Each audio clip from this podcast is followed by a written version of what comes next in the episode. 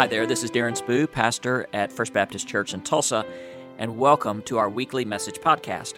We would invite you to join us in person Sunday morning at 8:30 and 11 o'clock in downtown Tulsa, or check out our webpage at tulsafbc.org. God bless you, and have a great week.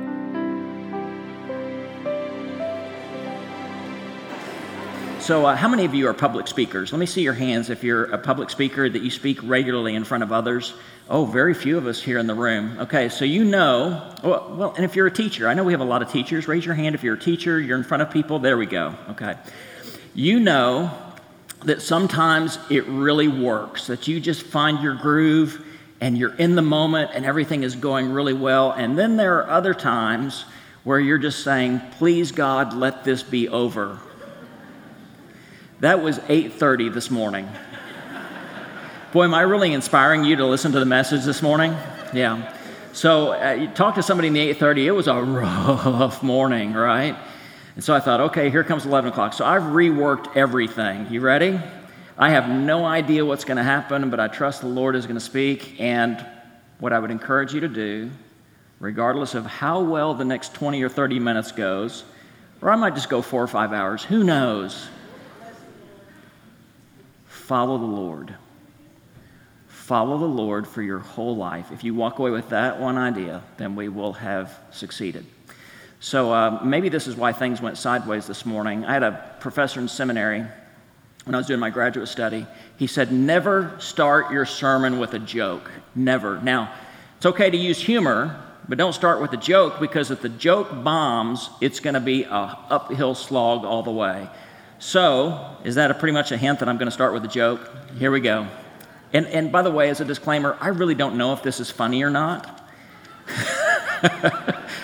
Again, I am not inspiring you at all today, am I? But whether it's funny or not, it does make a really good point, and that's why I'm using it. So, there was um, an obnoxious military officer still swaggering from his recent promotion to the rank of captain. He was addressing all of his troops, and the private ran up to him with a message from headquarters. The captain, assuming it was yet another letter of congratulations, told the private to read it out loud in front of him and all the troops. He said, Sir, you may want to read this one privately. To which the captain said, I gave you an order, son, read it. And so the private read it aloud, loud enough for everyone to hear. The message read, Captain, you are proving to be the most incompetent officer that has ever served in the U.S. Army. If you do not shape up within a week's time, I shall remove you from command and reduce you in rank. Signed, Colonel Smith. Immediately, without missing a beat, the captain said, Good job, Private. Now, go have that message decoded. okay, not too bad. I think we survived that one together, right? So, the reason I like that story is not because it's necessarily funny, and thank you for the sympathy laugh, by the way. I do appreciate that. What I really do like about this story is it illustrates the idea that, and, and often this is true as we read the Bible, sometimes we go to great effort to find hidden meanings when really what we're doing when we're looking for hidden meanings, it's a vain attempt to avoid the obvious. Many times in messages, we look for hidden meanings, and it's a vain attempt to avoid the obvious. And I see this play out. If, uh, if you're not aware of this genre of literature, good, stay away from it.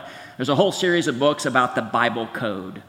That somehow hidden in the Bible is this hidden message. If you take the Hebrew letters and correspond them to numbers, there's this hidden code in the Bible. Listen, the job of the Bible is not to conceal, the job of the Bible is to reveal.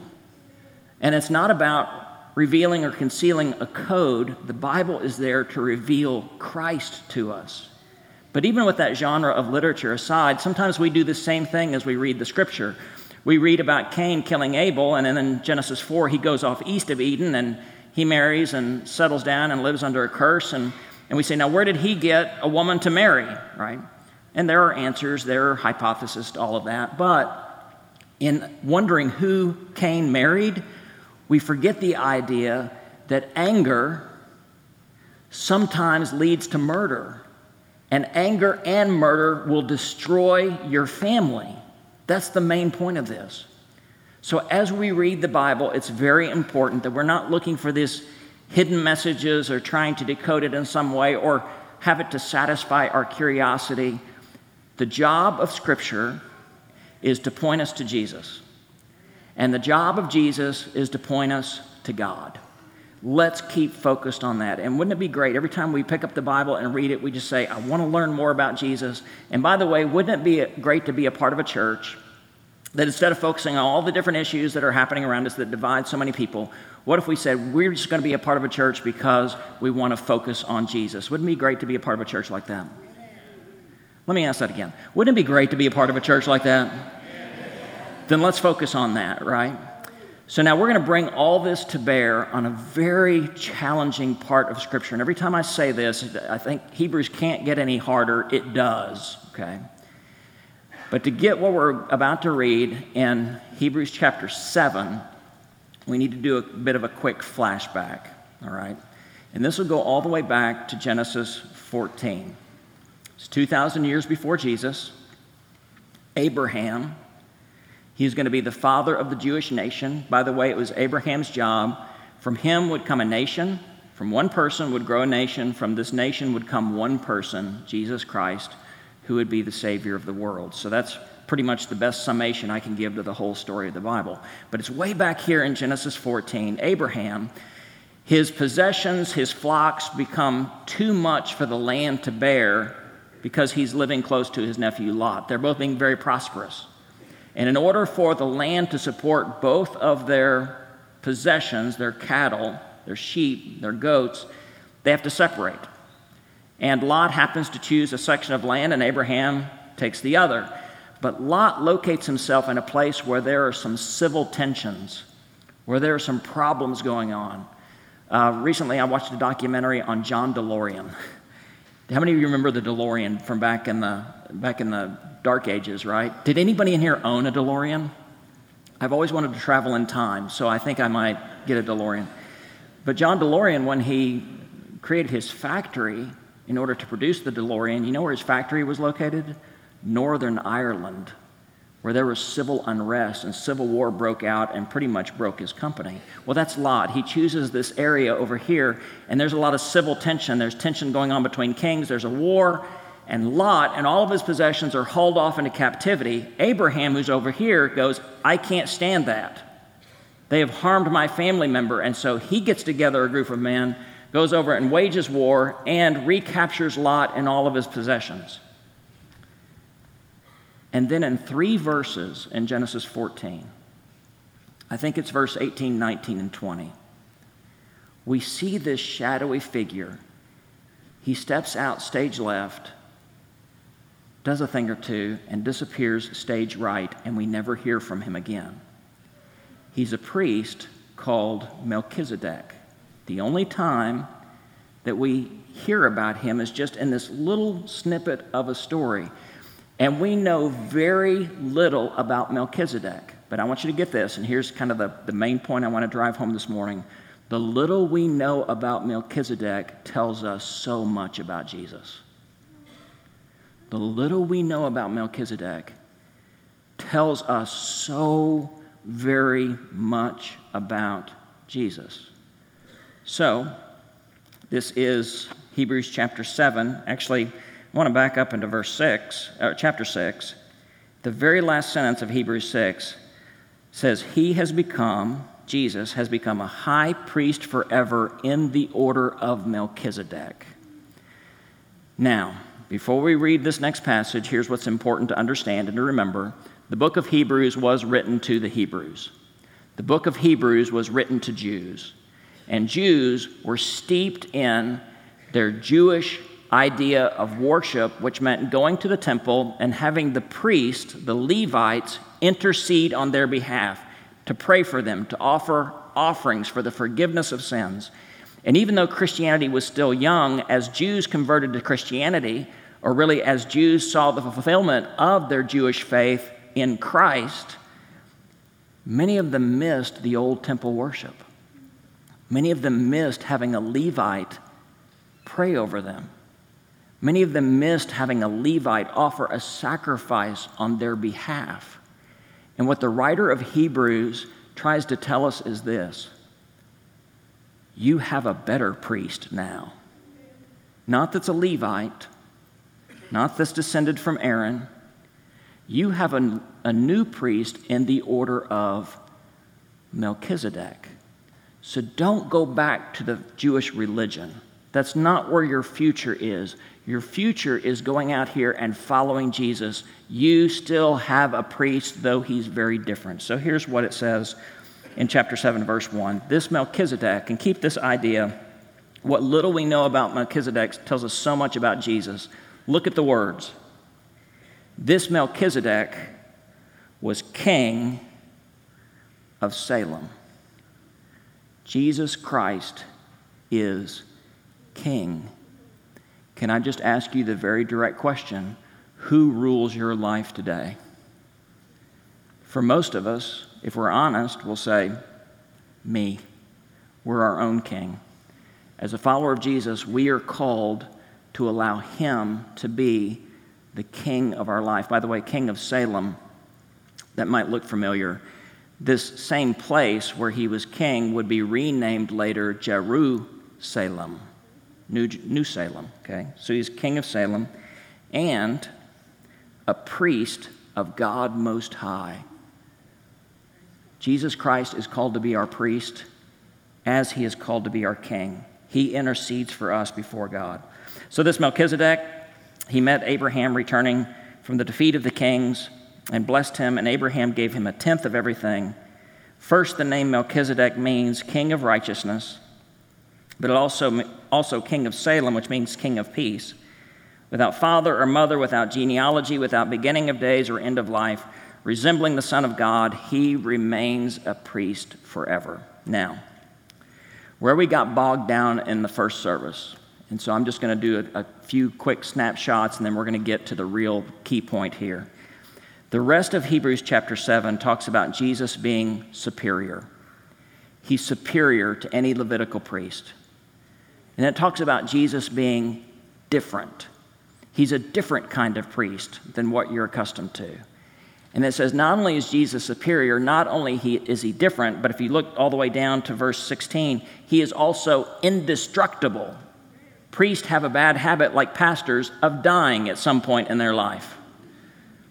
And so the priests are always changing. He said, This priest doesn't change. By the way, do you realize that we still, still do not know today who invented and copyrighted the fire hydrant? Because the copyright papers were lost in a fire. Isn't that funny? Okay. Right? Here we have a priest who is superior, who's different, and who is indestructible. So don't go back to the old Levitical worship. That's not where your future is. You're going back to an old way of life. Go forward into the future. Don't go back to religion. Step forward in a relationship with a new priest. So now here's the money verse. Here's the one. The whole chapter kind of focuses in on this. It's verse 25. If there was a verse I would encourage you to memorize this week, this would be it.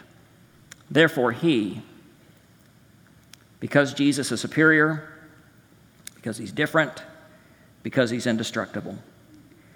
Therefore, he is able to save completely those who come to God through him because he always lives to intercede for them. If you have a pencil, you may want to underline that phrase, come to God. Um, I shared with you a few weeks ago that there's a phrase that shows up seven times in the book of Hebrews, and sometimes it's lost in the translation. It's the phrase to draw near. Draw near, draw near, draw near, draw. Seven times in the book of Hebrews. That's right here. He is able to save completely those who draw near to God through him. So a few weeks ago, we were at uh, a wedding. Young man who had grown up here in this church. He had gone to college, met a young lady, and so I was privileged to be a part of their wedding, and it does make one feel a little odd when I remember dedicating them as a baby and now I'm doing their wedding. And so I had a wonderful outdoor wedding. That's always rolling the dice, by the way. Not that I would know how to roll dice because I'm a Baptist. It's always rolling the dice to do an outdoor wedding, but then we went inside for a wonderful reception and we're sitting at the reception table with some friends of ours who have a young daughter, about four years old. And out in the middle of the room was the wedding cake three tiered, white, beautiful, pristine. And the little four year old at our table was awestruck. And so at one point, when no one was looking, she picked up her spoon. See where this is going?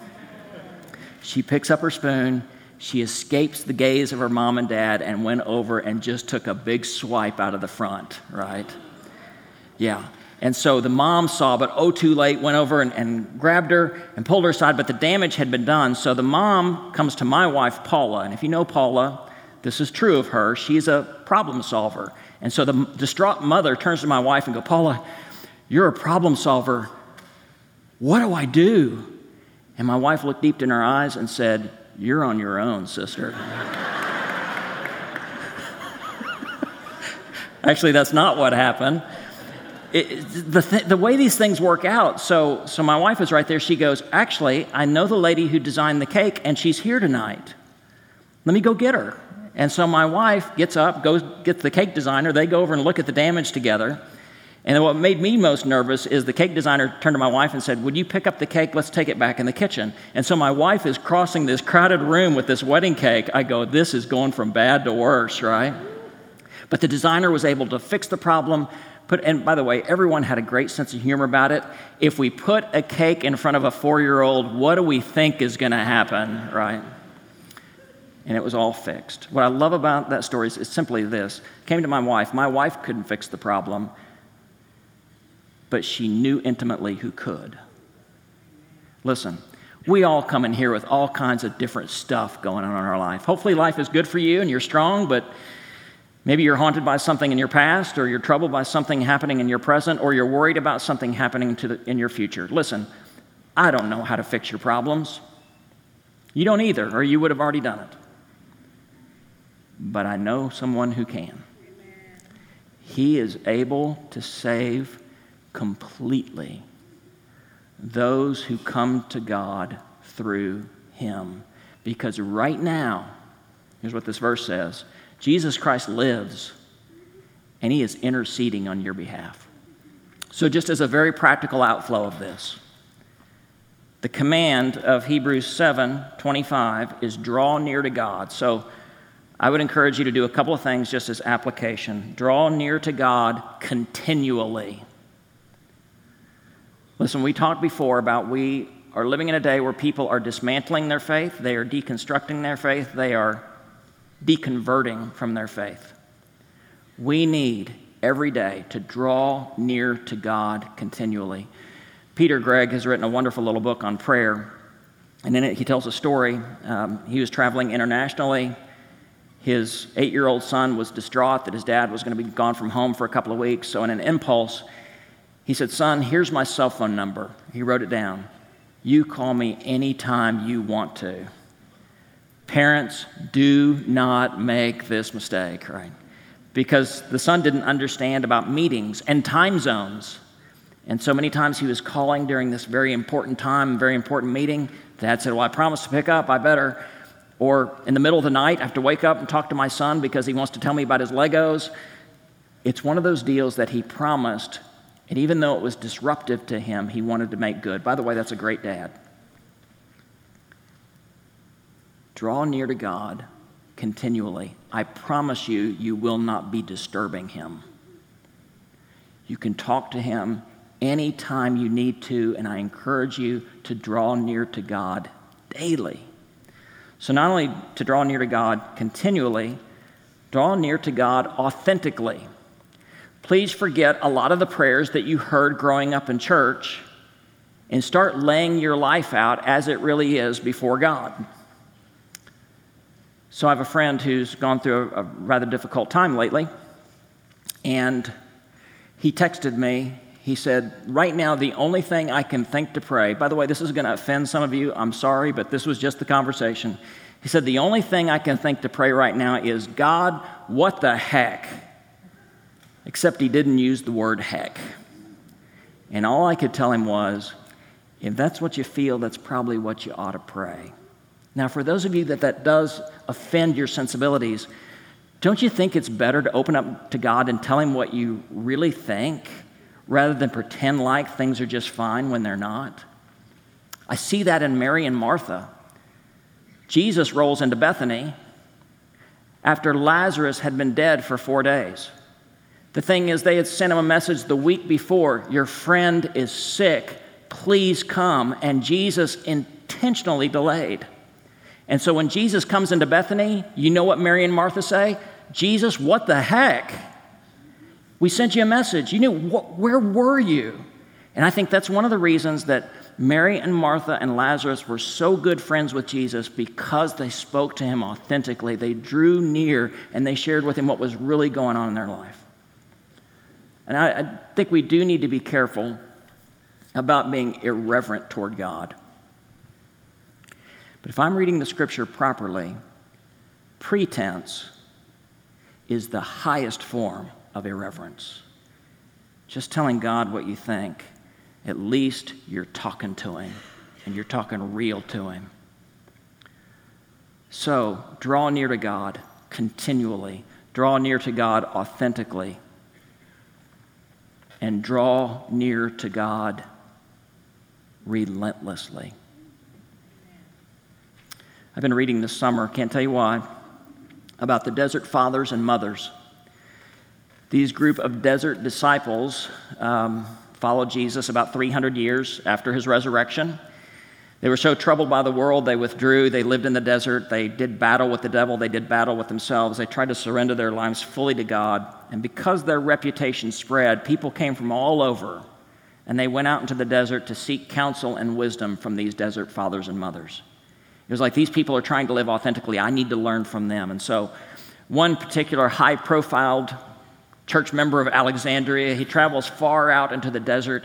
He's affluent, he's from the city, he's dignified, he's a powerful person. He approaches this monk, and it's not important what he does, but the monk is living in such a way, or he does something that could prove to be offensive to this real high profile person. And after that high profile person left, the disciple of this desert father said, Why did you act that way? Don't you realize who he is? He's a powerful person, he's a prestigious person. Why did you act in such a way that might offend him? He goes, You know what? My life is not about offending other people or not. Everyone makes their own decision. He pretty much said this if he wanted to be edified, he'll be edified. But if he wants to be offended, he'll be offended.